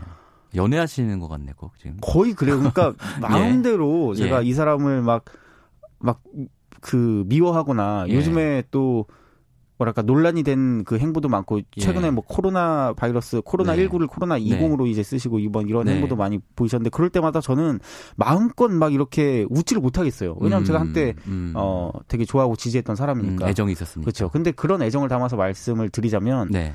아 사람은 적성에 맞는 일을 해야 되는 것 같습니다. 아. 예, 예. 저도 그렇고 예. 그러니까 자기가 잘할 수 있는 일에 조금 더 집중해 주시는 게 전 좋지 않겠나 알겠습니다. 생각합니다. 예. 지금까지 국범근의 눈이었습니다. 네, 감사합니다. KBS 일라디오 김경래 최강시사 2부 여기까지고요. 저는 잠시 뒤 3부에서 다시 돌아오겠습니다. 일부 지역국에서는 해당 지역 방송 보내드립니다.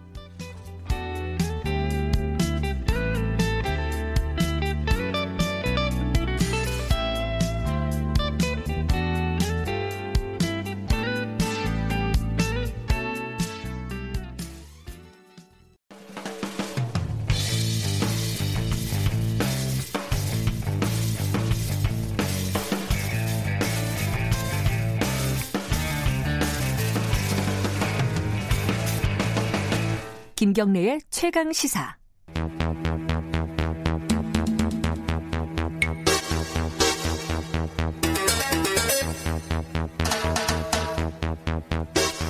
이번에는 굵직한 사건의 이면을 들여다보고 깊이 있게 파헤쳐보는 시간입니다. 추적 20분. 오늘은 박지은 변호사, 김환 한겨레 신문 기자와 함께하겠습니다. 두 분 안녕하세요. 안녕하세요. 안녕하세요. 안녕하세요. 추적 20분 이거 재밌네요. 네. 진행하시기 편하십니까? 아, 저희 뭐 버벅대고 있지 않습니까 지금? 잘하시는 것 같은데. 예. 이 선배가 하라 그래서. 아, 오늘 주제는 어, 특정인의 얘기네요. 또. 네. 전광훈 목사 얘기예요. 네. 밤 사이에 구속영장이 나왔습니다. 발표가 됐어요. 예. 어떤 혐의입니까 이게? 일단은 예. 사전 선거 운동 혐의입니다. 사전 선거 운동. 공직선거법 위반인데요. 네네. 네. 지난번에는 뭐 불법 집회 같은 걸로 영장이 청구됐는데 기각이 됐었고요. 예.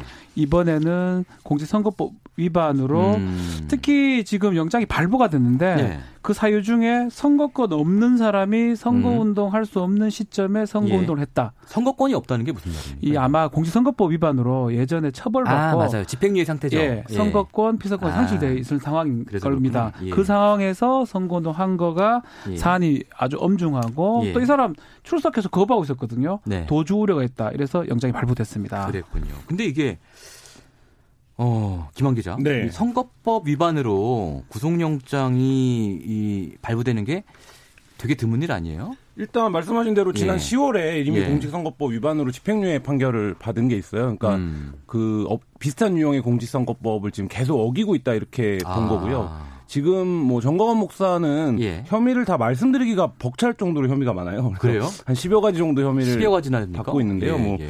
대표적인 게 이제 집회 시위에 관한 법률 위반 예, 혐의로 예. 지난번에 한 번 영장이 청구됐다가 기각됐던 바 있고요. 그리고 예. 지금 이제 횡령과 배임 혐의도 받고 있습니다. 한기총 내에서 이제 뭐 회비라든지 여러 가지 공금을 아, 이게 중요하네요. 네 문제가 있고 그다음에 또 학력 위조로 고발되어 있는 상태이기도 아, 하고 뭐 예. 그러니까 다행히 사기나 뭐 이런 부분들도 있고 한데 예, 예. 이게 전광훈 회장의 예. 이게 지금 뭐 최, 최근 한 몇 개월 동안 한국 사회에서 가장 트러블을 많이 일으키고 있는 음, 트러블 음, 메이커 중에 한 명이었는데 음, 음. 사실 수사기관도 좀 곤혹스러운 측면은 있었어요. 왜냐하면 네. 어쨌든 현재 한국 기독교의 대표적인 조직을 이끌고 있는 음. 종교인이고 그리고 어 집회 시위의 자유와 네. 관련해서도 네. 계속적으로 뭐 문제나 민원들이 있어 왔지만 정광훈 회장의 직접적인 연관성 이런 부분들을 아주 네. 구체적인 증거로 음. 입증하기가 사실 쉬운 음. 문제는 아니었기 때문에 음. 계속 신병 처리를 둘러싸고 뭐 설왕설래들이 네. 있었는데 예. 어제 이제 결국 공직선거법 위반 혐의로 구속영장이 발부가 됐습니다. 제 김원 기자께서 최근 몇 달 동안 한국 사회에 가장 많은 네. 트러블을 일으킨 인물이다 이렇게 소개하셨는데 트러블을 일으켰다는 게 구속 사유는 될 수 없잖아요. 그래서 사실은 네. 하나하나가 입증 문제도 있고요. 소명이라고 표현하는데요. 네. 이 영장 단계에서는 예. 소명도 그렇게 많이 됐다고 보긴 어려워요. 다른 음, 범죄들은. 그거는 재판하면서 뭐 아니면 예. 수사를 하면서 입증해야 될 음. 부분이니까. 그리고 상당히 많긴 한데 예. 뭐 괘씸하다에 구속할 수는 없는 거예요. 그럼요. 근데 이번에 한해서는 예. 상당히 구속 사유에 해당한다고 아마 법원에서 본 것 같아요. 특히 예. 선거를 할 수 없는 사람이 음. 선거 운동을 사전에 했다. 예. 근데 이것도 사실은 이것만 해서 구속하는 경우는 저는 좀 드물거든요. 저도 제가 알기로는요. 네. 근데 이제 여러 가지 어떤 범죄의 네. 뭐 소명이 안 됐다고 제가 얘기했지만 음. 그런 범죄들 합쳐서 음. 이것까지 합쳐지면 사안이 중대해졌기 때문에 가중 처벌 받은 느낌이군요. 솔직히 말씀드리면 그런 부분도 없잖아 네. 있다. 저는 예. 얘기를 좀 드리고 싶어요. 근데 이게 네. 중요한 거는 이거죠. 이제 이게 시민단체나 개인이 고발한 게 아니라 서울시 네. 선관위가 고발을 그렇죠. 한 거예요. 그러니까 네. 서울시 선관위가 고발을 하면서 조목조목 예. 왜 고발을 하는지에 대한 이유를 들었고 음. 고발에 앞서서 여러 차례 시정 조치를 요구를 했는데 음. 네. 그러니까 간단히 말하면 그러지 말라라고 음. 이제 경고를 했었다라는 거죠. 근데 이제 그 음. 부분이 예, 이행되지 않는다. 이걸 예. 이제 서울시 선관위가 고발을 했기 네. 때문에 네. 예. 어, 그 부분이 포함이 됐고 예. 지금 이 문제는 뭐냐면 공직선거법 과 관련해서 왜 좀 계속 이례적인 판결이 나올 수 있냐면 네. 이게 다 공공연한 증거들이 남아 있습니다. 이제 아, 그러니까 뭐냐면 유튜브나 그렇죠. 이런 데 다 중계를 다 하니까 본인이 뭐 증거를 다 갖고 있, 다 해버렸어요. 예. 다 욕구하고 있죠 증거를. 음, 과거 네. 같은 경우에는 아 내가 네. 그런 취지로 말한 게 아니었다라고 음. 하고 뭐 주, 이렇게 설명을 하는 방법이 있었어요. 네. 근데 해명을 하는 방법. 근데 지금은 그게 안 통합니다. 왜냐하면 이 정광훈 목사의 집회 같은 경우도 발언 같은 경우도 다 이제 유튜브에 그렇죠. 실시간 중계 예, 직접 증거가 남아 있기 때문에 예. 그런 부분에서 그런 부분이 있군요. 예. 근데 이건 조금 다른 문제일 수 있는데 이 공직선거법이라는 네. 거 있잖아요. 음. 그러니까 제한된 기간 동안 선거운동 할수 있는 사람만 선거운동을 해야 된다라는 거. 그렇죠. 요건 사실 요 법 자체는 그동안 진보적인 시민단체에서도 문제 제기 많이 했던 법이잖아요. 언론 표현의 자유 같은 거거든요. 예, 예. 선거 운동의 자유도 있는 거고. 예. 그래서 지금 사실 임미리 교수 예, 그것도 연관성이 사실 맞습니다. 있어요. 예, 민주당 맞습니다. 빼고락하는 예, 그 부분도 선거 운동 기간도 제한을 하고 맞습니다. 있고 또 선거 운동 할 수 없는 어떤 사전운동 제한 이런 게 상당히 많아요. 음. 그러니까 그런 부분들은 좀 명확하게 하거나 네. 아니면 외국 입법례처럼 네. 상당히 줄여서 처벌은 하는 네. 게 필요하다는 논란이 계속 되고 있는 상황입니다. 그렇죠. 그런 백그라운드가 있는데 그럼에도 불구하고 예. 심각하다, 사안이 예. 중하다 해서 예. 어, 영장이 발부된 것으로 보입니다. 예. 자, 근데 이제 정광훈 목사는 뭐 항상 이제 당당한 태도를 보이시는 분이어서 네. 법원에 출석하면서도 이거 문제 없는 거다 네. 이렇게 얘기하셨고 또 코로나 19 확산 방지를 위한 서울시의 대책과 이게 충돌을 나면서 집회 그 강행 방침이 이때도 근데 뭐 코로나 19 야외에서 전염 안 되고 전염돼도 하나님이 다 고쳐주신다. 말이 됩니까? 네. 하지 말라면 좀 하지 말지 뭐. 아도 아이고 참. 근데 요 아이도 아이고 뭡니까 이게. 지금 박진 변호사님 같은 생각을 판사도 할까요? 재판에서 했을 좀... 거라고 생각이 됩니다. 판사 사람이거든요. 어. 좋아요. 뭐 어. 집회 할 수 있죠. 우리가 네. 우리 우리 대한민국 민주국가고 네. 헌법상 집회 자유는 상당히 최대한 존중돼야 됩니다. 네. 그럼에도 불구하고 지금 이 난리 이 시국에 그걸 한다는 게 말이나 됩니까? 네. 제가 이상합니까? 아니 그거 그것 때문에 네. 완전 영장이 발부됐다는 절대 아니지만 네. 참좀 상식에 맞게 행동했으면 좋겠어요. 어제 박원주 지장이 네. 뭐 여러 라디오 방송에 나와서 지금 뭐 제정신인지 모르겠다 이런 저희 방송에 여기서 여기서 했어요. 여기서. 여기서. 네. 그 발언을 하기도 했는데 그 발언 수위도 사실 굉장히 센, 센 거죠. 예. 그러니까 그만큼 좀 예. 일반적인 상식의 눈높이에서 보기에는 어처구니 없는 네. 일이라는 어제 이제 출석할 때도 그 부분들을 기자들이 집중적으로 물었어요. 예. 그러니까 예. 그 집회를 강행했는데 예. 입장이 어떤 거냐라고 예. 하니까 이제 박원순 시장이 뭐 집회를 해라 마라 하는 거 예. 말도 안 되는 예. 소리다 이렇게 음. 얘기를 하면서 어 들어갔는데 예. 근데 어쨌든 뭐 지금 앞으로도 계속 예고가 돼 있어요. 뭐 전국적으로 부산도 예고가 돼 있고 내부의 범투본의 예. 집회들이 근데 이런 부분들에 대해서 이제 정광훈 회장의 이 신병, 인신 뭐 이런 부분들이 좀 영향을 미치는 음. 게 아닐까 뭐 이런 음. 생각도 해봅니다. 그 얘기는 조금 이따 더 하고. 네. 정광 목사가 많은 분들의 어떻게 보면 미움을 받는 분이지만 저는 또 그 편에서 얘기를 좀 더 하겠습니다. 네. 이런 얘기 했어요, 정광 목사가. 본인 얘기는 유튜브나 언론에서 다 하는 정치 평론일 뿐이다. 이렇게 얘기했거든요. 아니에요. 아니, 그, 왜냐면 지금 뭐 수많은 정치 평론에서 특정 정당을 옹호하거나 네. 공격하거나 이런 일을 하고 있잖아요. 유시민 이사장이 알릴레오에서 하는 것도 비슷한 거 아닙니까? 그 말 하나하나 보면 예. 그게 전체적 취지는 그럴 수 있지만 음. 하나 하나가 그렇지는 않습니다. 아, 이 워딩이 중요하다. 아니 그리고 또 알고 네. 있죠. 저도 뭐 네. 한쪽을 뭐 그럴 수도 있고 네. 우리 우리 진행자님도 네. 저는 그런 적 없습니다. 네. 그럴 수도 있다. 아, 예. 근데 그게 이제 예. 드러나 가지고 예. 객관적으로 네. 어떤 정치 평론 수준이 넘어간 어떤 음... 어떤 선거 운동에 가까운 선을 넘었다 이거군요. 한쪽을 낙선시키고 한쪽을 당선시킬 어떤 의도가 네. 있는 그런 객관적인 네. 능동적인 행위를 우리가 선거 운동이라고 얘기를 아... 하거든요. 그런 것들이 포착이 됐다고 보는 거고 아... 평론 수준을 예. 이상이라고 봐야 될 것 같아요. 예. 평론했다면 뭐 처벌할 이유가 없는 거죠, 사실은. 그 전 목사가 했던 구체적인 발언을 제가 좀 읽어드릴게요. 네. 네. 어떤 얘기들이냐면 네. 내년 총선에서 자유 우파 세력이 200석 이상 차지해야 된다. 네. 뭐 황교안 대표 중심으로 똘똘 뭉쳐야 한다. 어허. 강원도 와 충청도도 60% 이상 우리에게 넘어왔다. 예. 강원도에는 김진태가 있고 충청도에는 정우택이 있다. 예. 여러분 주변에 서울 사람들을 다 연락해서 설득해라. 어허. 뭐 이런 발언들이거든요. 이거는 약간 좀 지난 발언이고 지금은 네. 지금 황교안 대표로부터 독립한 거 아니에요, 이분이? 아, 근데 어쨌든 자유 우파에 200석 이상. 그래서 음, 이제 네. 그 미래통합당과 뭐 지금 네. 이제 기독교 계열에서 추진하고 음. 있는 정당의 뭐죠? 자유 네. 통일당인가? 뭐 신, 신 네, 자유통일당이죠. 예, 예, 예. 김문수 김문수 전 의원이랑 같이 예, 하고 예. 있는 예, 승리, 그러니까 우파의 200석 이상 승리 이런 부분들을 이제 계속 얘기를 네. 해왔던 부분들이기 때문에 예. 그러니까 이런 부분들에 대해서 선관위가 음. 그때 그때 이제 음. 그 경고도 하고 네. 어, 시정 조치를 내렸었는데 예. 그 부분을 이제 이행하지 않은 것인데 예. 이제 정광훈 목사는 그걸 이제 싸잡아서 뭐 네. 유튜브나 정치 평론가들이 다 하는 일 아니냐라고 음. 네. 하는데 사실 이제 뭐 그 수위를 넘었다 이렇게 법은 판단을 한 거죠. 음, 좋습니다. 앞으로 이제 시위가 어떻게 될지 궁금해요. 왜냐하면 어제 이제 저희 프로그램에서도 박원순 시장이 음. 2월 29일로 예정돼 있는 대규모 집회 이거 뭐 물리력을 동원해서라도 경찰에 얘기해서 막겠다라고 했거든요. 음. 이쪽에서는 계속 하겠다고 했고. 음. 근데 지금 이 범투본이라고 하죠. 이 조직을. 네. 범투본이 구심점을 잃은 상황이잖아요. 음. 어떻게 될 거라고 보세요? 이거? 일단 시위를 법적으로 막기는 쉽지가 않습니다. 법적으로 계속, 계속 얘기하지만 우리 예. 헌법상 집회 결사의 자유예요. 예. 특별한 일이 없는 한 보장이 음. 돼야 되는 부분이죠. 지금 이제 막는 건 무슨 감염병, 감염병 예방법인데 우회적으로 예. 막을 수가 있어요. 예를 우회적으로. 들어서 뭐 학성기를 못 틀게 한다든지 아하. 그런 어떤 최소한의 어떤 조치는 가능한데 네. 물리력을 동원한다면 네. 사실은 그거는 집회의 자유를 침해하는 거거든요. 그렇죠. 박원 시장은 뭐 예. 뭐 아마 얘기를 하면서도 우회적인 방법을 얘기할 거예요. 차량 동원을 막는다든지 음. 그 정도는 가능해도 만약 경찰력을 동원해 가지고 음. 예컨대 뭐 MB 때나 뭐 그런 예전에 뭐 모습, 뭐 명박산성 것처럼 그런 예. 모습은 상상하기는 좀 어려울 것 같아요. 사실 정치적으로 그래서 결국은요 예, 큰 데미지가 있을 것 같아요. 좀 나이 드신 분들이 많은 것 같더라고요. 예. 젊은 사람들도 뭐 그렇지만 좀 기저질환이 있는 사람이 코로나에 약할 음, 수 있다라는 음, 얘기도 하고 그렇죠. 그렇게 모여 있는 경우 지금 감염이 많이 됐던 사례가 지금 보고가 되고 있죠. 음. 대구도 마찬가지고. 야외라서 또 괜찮다는 입장이거든요. 아닙니다. 비말 1미터면 그리고 붙어 있으면 그런 네. 거를 그분들 맞습니다. 병을 위해서 그러는 거지. 2미터까지 비말이 날린다. 조용해지면 한 맨날 하라 그러세요. 지금은 지금 안 하는 게 안 좋겠어. 그러니까 본인들이 네. 판단해야 될 부분 같아요. 본인들이. 예. 본인들이 판단해서. 네. 경북 사투리를 예. 말씀하시니까 더 설득력이 있는 것 같아요. 아, 제가 아, 제가 하도 답답해서 이러는 겁니다. 아, 고향은 괜찮습니까? 저 안 좋죠. 대구 예. 경북인데 제가 예. 너무 안 좋죠. 걱정됩니다. 예. 이제 그 부분이 사실 궁금해요. 이 뭐 시위 상황은 앞으로 저희가 지켜보면 될 것 같고 다른 혐의들 있잖아요. 정광 네. 목사의 다른. 아까 김한 기자가 네. 살짝 언급해 주셨는데 네.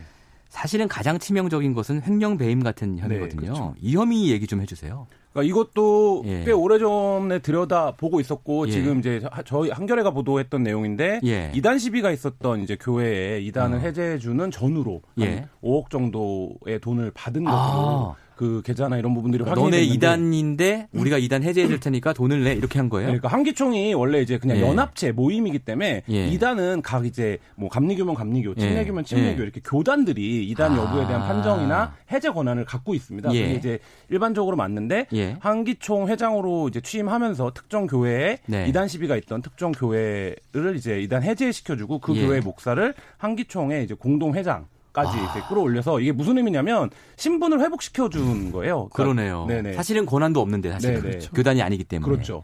그 부분에서 지금 돈을 수리한 것이 아니냐 이렇게 예. 보고 경찰이 수사를 하고 있는데 그 돈을 개인적으로 썼을까요? 그러니까 그 부분에 대한 입증 여부가 하나 있고 또한 음. 가지는 이게 교회 내부의 일이 어려운 게 헌금이다. 예. 아. 예. 이러면 그 금액의 대가성이나 목적성을 어. 상당 부분 그냥 입증하기가 어려운. 아 우리가 돈을 낸 건낸 건데 네. 그 대가로 준 게 아니라 헌금을 하면 다 냈다. 구성 요건에 벗어나 버려요. 그래요. 네. 그래서 굉장히 좀 어. 교회 관련된 회계비리 수사가 좀 까다로운 그렇죠. 수사입니다. 그래서 예. 그 부분에서 근데 이번 건 같은 경우에는 예. 명확하게 좀 이단을 음. 시, 해, 이단을 해제해준 앞뒤 전후 예. 그러니까 이게 돈이 나눠서 들어오거든요. 네. 그러니까 우리가 집 계약할 때 계약금, 중도금, 잔금 음, 내는 네. 것처럼 그래서 뭐 그런 부분들에 대한 수사 진행 중이고요. 어. 한기총 내 회비 문제도 지금 좀 들여다보고 있는 또 별건이죠. 네, 별건입니다. 예.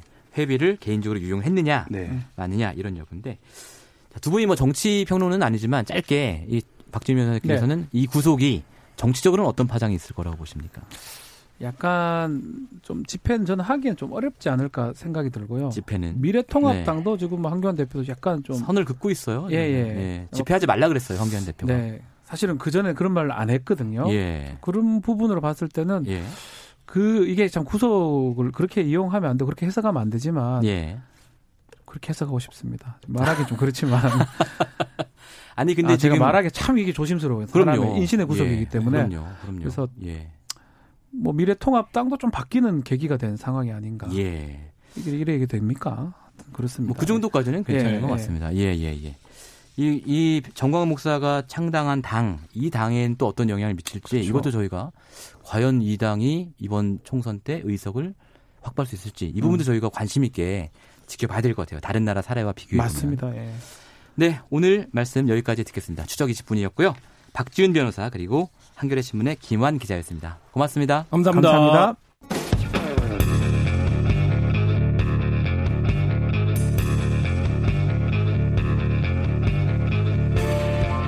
당신의 아침을 책임지는 직격 인터뷰 김경래 최강 시사 네, 코로나19 확진자가 폭증함에 따라서 사상 처음 있는 일이요. 교육부가 전국 단위의 휴업 명령권을 발동했습니다.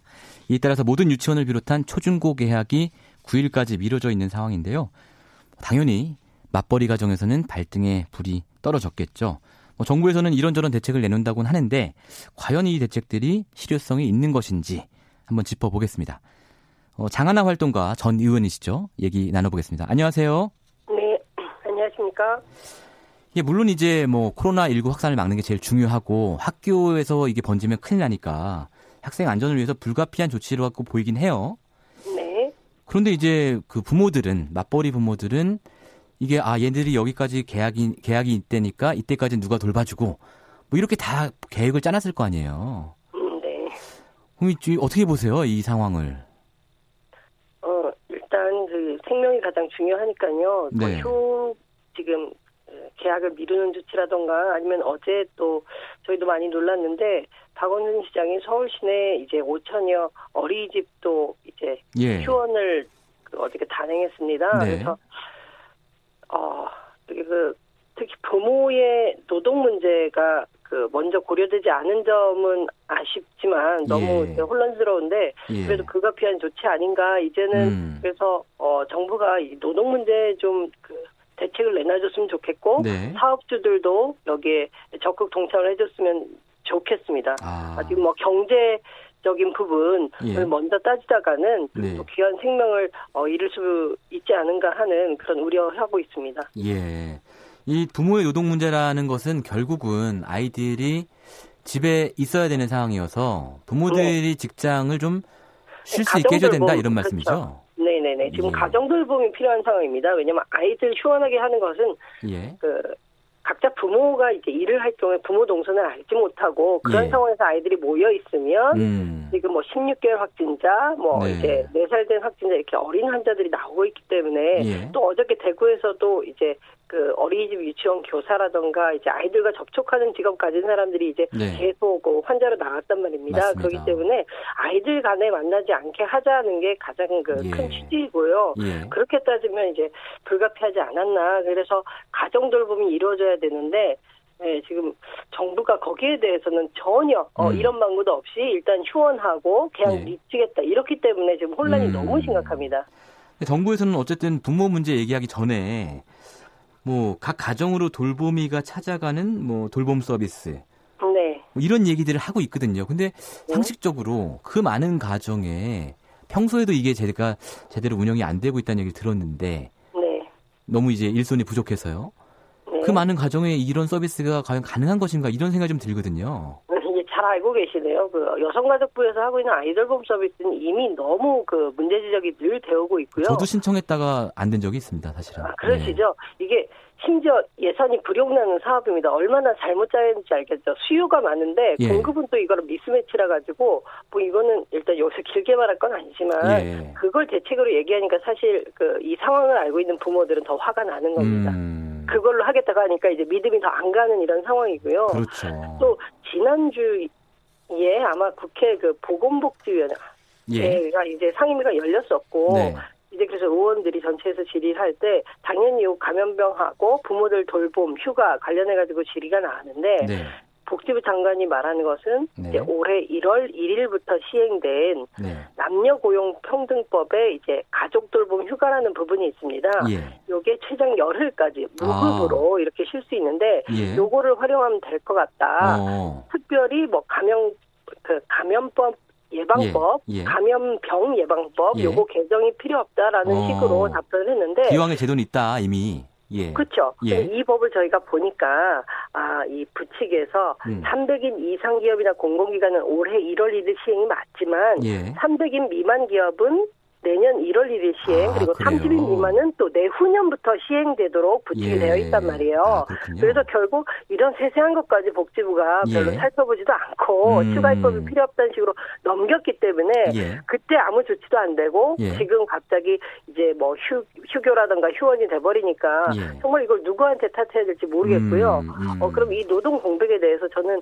그 오늘이라도 당장 그 정부에서 좀 강력한 입장이 나와야 된다. 이게 네. 그 만약에 가족 돌봄 휴가를 안 줬을 때 과태료 500만 원짜리입니다. 음. 물론 뭐 300인 미만 지금 해당도 안 되고 있지만 네, 네. 그리고 이제 가까운 이제 대만 같은 경우에는 예. 그 거기도 똑같은 상황이 벌어졌잖아요. 네네네. 그런데 이제 그 양육자들한테 돌봄 휴가를 안 줬을 때뭐 예. 한국 돈을 한 1,200만 원 정도 아. 계속 이렇게 벌금을 물리고 그런 걸 뉴스에 대대적으로 보도를 오. 하고 있다고요. 현재. 그렇군요. 네, 그렇기 때문에 예. 그러지 않는 한은 사실 이게 정말 비상사태고 네. 그 뭐 노동자들 출근 안 해서 뭐 네. 회사 일에 당연히 차질이 오죠. 네. 음, 하지만 임력이 더 중요하다 이런 것들을 경각심을 알기 음, 위해서는 음. 특단의 조치가 필요하고 예. 어, 뭐 아이들 나오지 말라 해서 딱 끝나버리면 네. 이거는 음. 그 조치가 아니라 뭐 혼란만 가중시켰다 그렇죠. 이런 욕을 먹겠죠. 예. 그 말씀하신 걸 좀 정리해 보면 지금 가족 돌봄 휴가자라는 게 생기긴 생겼는데 어, 네. 300인 이상 대기업과 공기업에만 적용되고 있다. 네, 이런 말씀이신 거죠. 네, 네. 제가 아까 방송 전에 여기 서승표 PD한테 물어보니까 KBS에서도 네. 뭐라고 하진 않는데 적극적으로 쓰는 분위기는 아니다 이렇더라고요. 그러니까 이게 이렇게 예, 큰 뭐 회사에서도 예, 네. 큰 회사 공기업에서도 맘 놓고 못 쓰는데 뭐 작은 회사는 말할 것도 없겠죠. 그렇죠. 예. 음. 근데 이제 이게 지금 또 무급이잖아요. 그럼 네, 이제 또 맞습니다. 형편이 어려운 가정에서는 어, 뭐 아이 돌보기에서 당장 쉬었는데 이번 달에 네. 수입이 확 줄어들고 뭐 이런 네. 어려움도 있지 않겠습니까? 그렇지 이게 일주에서 끝난다는 법이 없고 일주에서 2주가 넘어가고 하면 이 무급이라는 부분이 상당한 가게에 이제 영향을 줄 것이거든요. 예. 네 그렇기 때문에 당연히 이제 유급 휴가를 하자. 음. 사실은 그 정의당 윤소아 의원이 발의했고 예. 그 감염병 예방법인데 이제 이런 감염병이 돌았을 때는 돌봄 예. 휴가를 유급으로 하자 이런 법안이 있었는데 예. 요구에 논의조차 안 된 상황이었습니다. 뭐 어. 일단 정부에서도 일부 지원해야 되는데 그게 너무 부담스럽다 이런 논리거든요. 음, 음. 예, 근데 어, 저는 돈을 예. 이럴 때 뭐 추경 예산도 쓰고 쓸때 예. 써야지 예. 지금 제가 또 대만 예를 드는 것은 네. 저희 정치하는 엄마들 훈련 중에 대만에 현재 거주 중인 분이 아, 계속 저에게 정보를 예. 주고 계신데. 어 이럴 때는 그 기업한테도 예. 이 기간에 피해본 금액에 대해서 그 음. 그 무이자로 정부가 네. 제출해주고 있고 예. 또 이런 식으로 그 계속 경제적 인 어떤 피해를 국민들이 입지 않도록 정부가 예. 돈을 쓴다는 음. 거죠. 그렇기 때문에 이런 상황에서는 네. 유급 휴가를 하지 않으면 네. 괜히 돈 얼마 더 이렇게 어, 벌겠다고 노동자들이 네. 사실은 울며 겨자 먹기로 나섰다가 예. 건강을 잃게 되거나 한다면 얼마나 아 이게 손해입니까? 아, 음. 아 그렇기 때문에 예, 이런 유급화하는 것들을 적극적으로 예. 논의해도 모자랄 판에 지금 국회가 또 마비가 됐으니까 예. 아 환장하겠습니다. 예. 네. 근데 유급화 문제가 사실은 뭐 이 제도 자체를 유급 휴가로 바꾸자는 얘기까지는 아니더라도 말씀하신 그렇죠. 것처럼 뭐 한시적으로 이번에 한해서 네. 이렇게 하는 거는 충분히 고려해 볼 만한 문제 같아요. 그렇죠. 근데 이제 뭐 예. 뭐 추경이라든가 이런 부분들을 예. 뭐 정부가 일방적으로는 할 수는 없고 네. 국회 역할이 현재 분명히 있는데 예. 아, 국회가 빨리 정상화되기를 바랄 뿐이죠. 예. 저희가 이제 가족 돌봄 휴가제를 주로 이야기하고 있는데 네. 지금 상황에서 또 이 돌봄 문제를 해결하기 위한 어, 다른 어머니분들, 정치하는 엄마들이 속해 계신 어머니분들의 좋은 아이디어 같은 건 없습니까? 네, 뭐 전혀 없고요. 뭐 없습니까? 저희도 이제 예. 그 가족 돌봄 휴가제를 국가에서 적극 권장해야 또 회사에서 얘기할 수 있는데 지금 예. 어떤 상황이냐면 예. 내가 알아서 뭐 회사에 얘기하거나 아니면 뭐 노무 담당 어. 얘기하거나 작은 회사는 뭐 대표 사업자한테 직접 얘기하거나 하면 예. 그런 게 있어 그게 뭔데 나온단 말입니다. 왜냐하면 예. 이게 시행된 지가 불과 뭐 1, 2개월밖에 안 된 제도이기 때문에 네. 그래서 이래 버리면 음. 안 그래도 큰 회사에서도 말하기 껄끄러운 것인데 네. 어뭐 이제 괜히 노동자들이 말해서 뭐 눈칫밥이 나왔고 그런 거 아니겠어요? 그렇죠. 그렇죠. 네, 그렇기 때문에 국가가 이거 적극적으로 네. 알려야 되는 부분이고요. 네. 과태료 500만 원이 있다는 것도 알려야 네. 되고 이제 굳이 하나 좀 첨언을 하자면 네. 지금 긴급 돌봄을 신청하라고 하고 있어요. 그러니까 네, 불가피할 경우에. 근데 이게 얼마나 속상하냐면 부모가 이제 뭐 대기업이나 뭐 공무원이거나 대기업 다니거나 안 하면 결국 휴가 못 쓰고 아이를 불안해도 보낸단 말이에요. 예. 어, 이렇게 그 아이들 질병에 있어서 아이들을 보호하는데도 네. 부모가 직업이 뭔지 이런 차별을 받는 것 자체가 정말 아, 큰 문제라고 생각을 하셔야 돼요. 마음 아픈 얘기네요. 예. 난 긴, 긴급 돌봄을 해주니까 고맙고 좋은 게 전혀 아니에요. 예. 저만 해도 가능하면 보내기 싫죠. 예. 어, 그렇지 않겠습니까? 그래서 예. 이런 상황들을 좀 정부가 알겠습니다. 제대로 읽어야 되고 예. 어, 지금 필요한 것은 긴급 돌봄 신청한 부모들이 만약에 맞벌이 가정이고 네. 자영업자가 아니라 뭐 직장 다닐 경우에는 네. 그 이 아이들이 맞벌이 증빙하는 자료들을 이제 기관에 미리 낸 케이스들이 있을 거고 예. 그러면 이런 것들을 알겠습니다. 지역 노동청이 취합을 해서 예. 노동청에서 왜 그 기업은 돌봄휴가를 안 주냐 이렇게 네. 부모들이 입으로 말하기 전에 조치가 있어야 된다. 네, 몇 가지 좀 얘기 드리겠습니다. 여기까지 네. 듣겠습니다. 감사합니다. 네, 감사합니다. 지금까지 정치하는 엄마들 장하나 활동가였습니다.